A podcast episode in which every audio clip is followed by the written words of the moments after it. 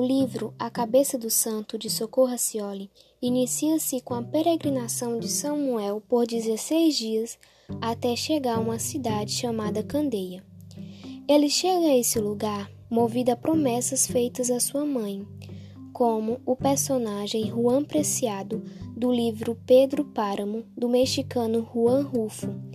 que no leito de morte, sua mãe o faz sair da sua cidade natal para conhecer seu pai, como um dos quatro pedidos realizados pela mãe do Samuel. A vela para o padre Cícero, outra vela para São Francisco, mais outra para Santo Antônio, e a busca do avô e do pai. O enredo de A Cabeça do Santo gira em torno da fé de um povo, e Samuel, com seu dom da escuta, fazia projetos com seu único amigo Francisco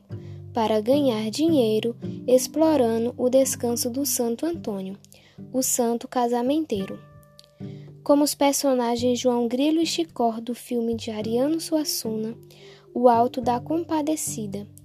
que aplicavam golpe nas pessoas para ganhar dinheiro e tirar vantagens de algumas situações.